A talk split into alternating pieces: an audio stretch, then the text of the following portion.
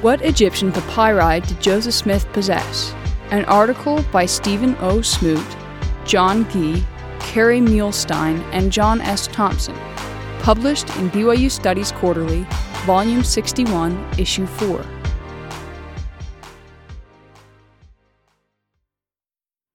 In early July 1835, Joseph Smith acquired some Egyptian papyri from which he claimed to translate the Book of Abraham. From historical evidence and the papyrus fragments that were returned to the Church of Jesus Christ of Latter day Saints in November 1967, we can piece together a profile of what papyri the prophet is known to have possessed. The Book of Breathings of Hor, P. Joseph Smith, Roman numeral 1 and Roman numeral 10 through 11.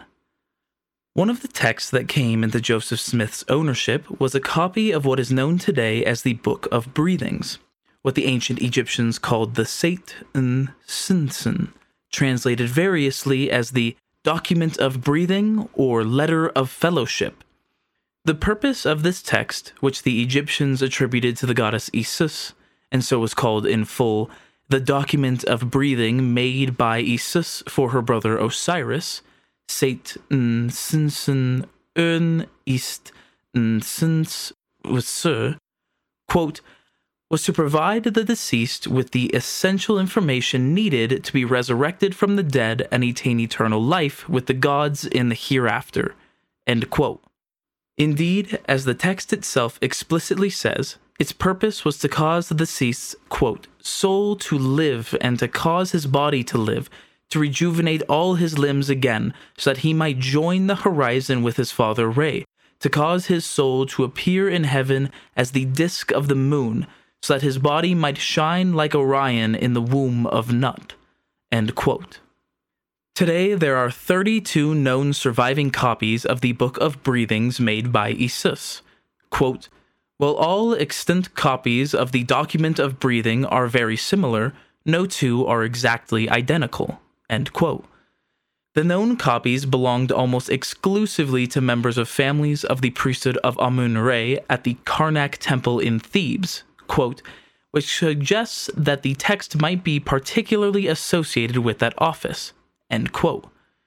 The copy of this text that Joseph Smith owned belonged anciently to an Egyptian priest named Hor, 1r, or Horus in Greek, and is quite probably the oldest known copy, dating to circa 200 BC.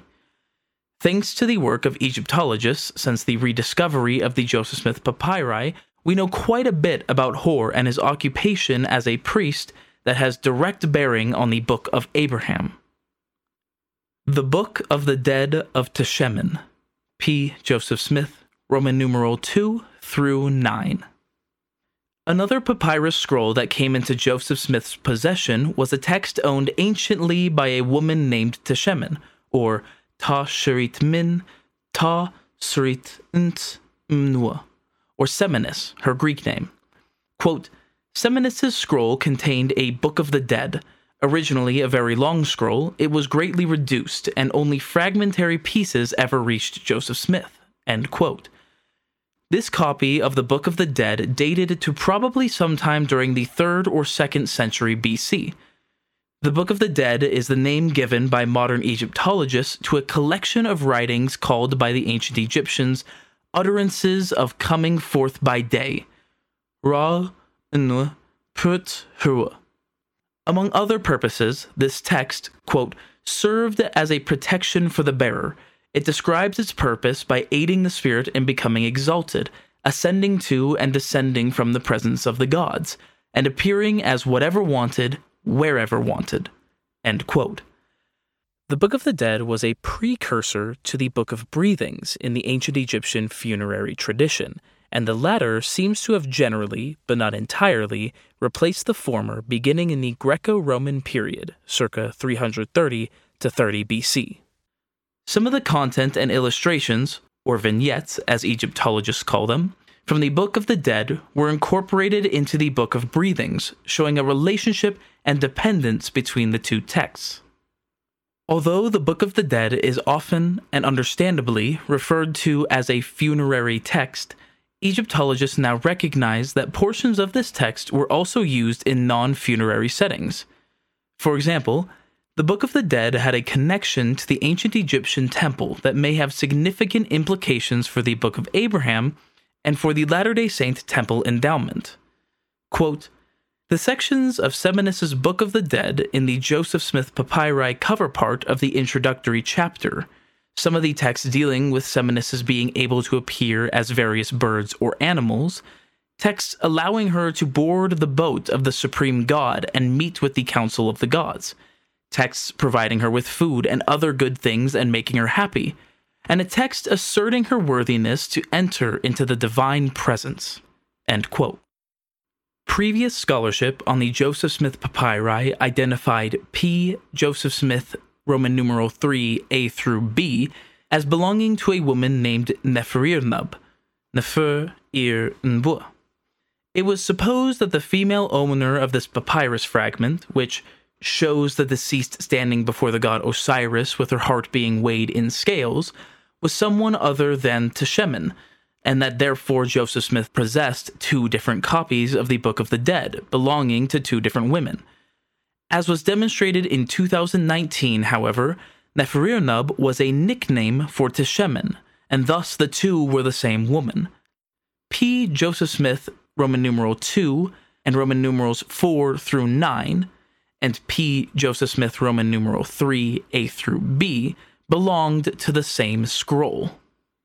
The portion of the Book of the Dead previously assigned as P. Joseph Smith, Roman numeral 3, A through B, commonly designated spell or chapter 125 by Egyptologists, was being used in Egyptian temples by the time of the creation of the Joseph Smith papyri.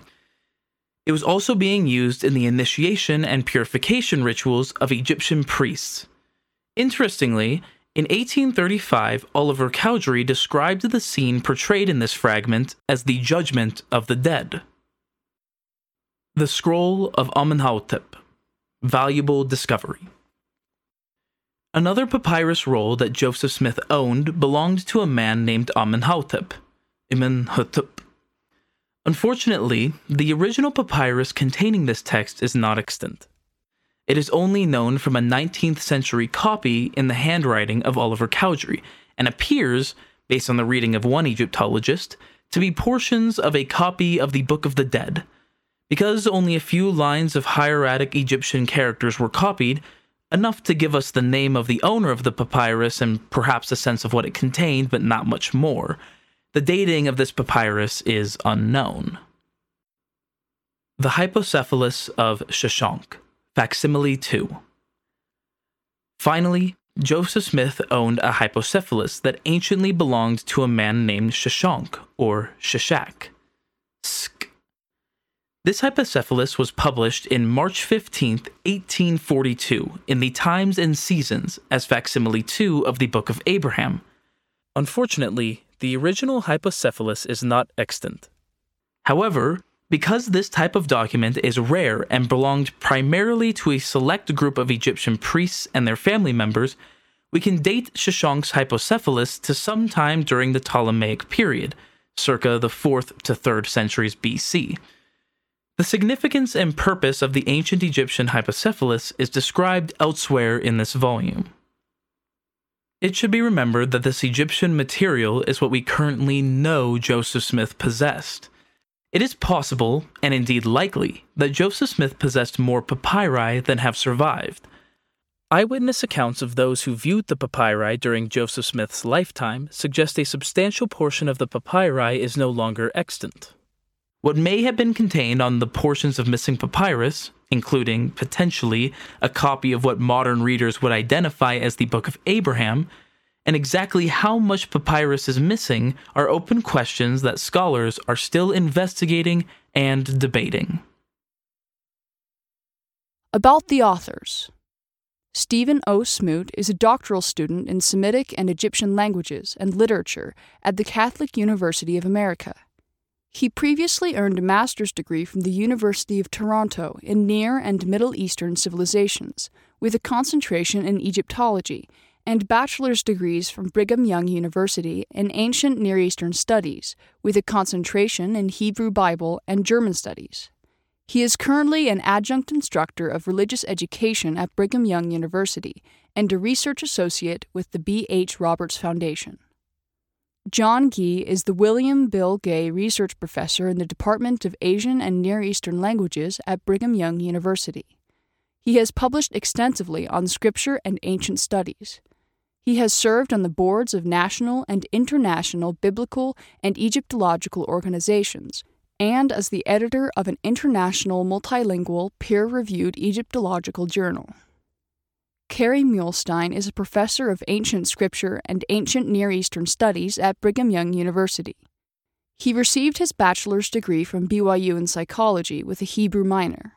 He received an MA in ancient Near Eastern studies from BYU and a PhD from UCLA in Egyptology. His first full time appointment was a joint position in religion and history at BYU Hawaii. He is the director of the BYU Egypt Excavation Project. He was also a visiting fellow at the University of Oxford for the 2016 17 academic year. He has served as the chairman of a national committee for the American Research Center in Egypt and serves on their research supporting member council. He is the senior vice president of the Society for the Study of Egyptian Antiquities and has served as president. He has published and researched on Egyptological topics and Book of Abraham topics for over two decades.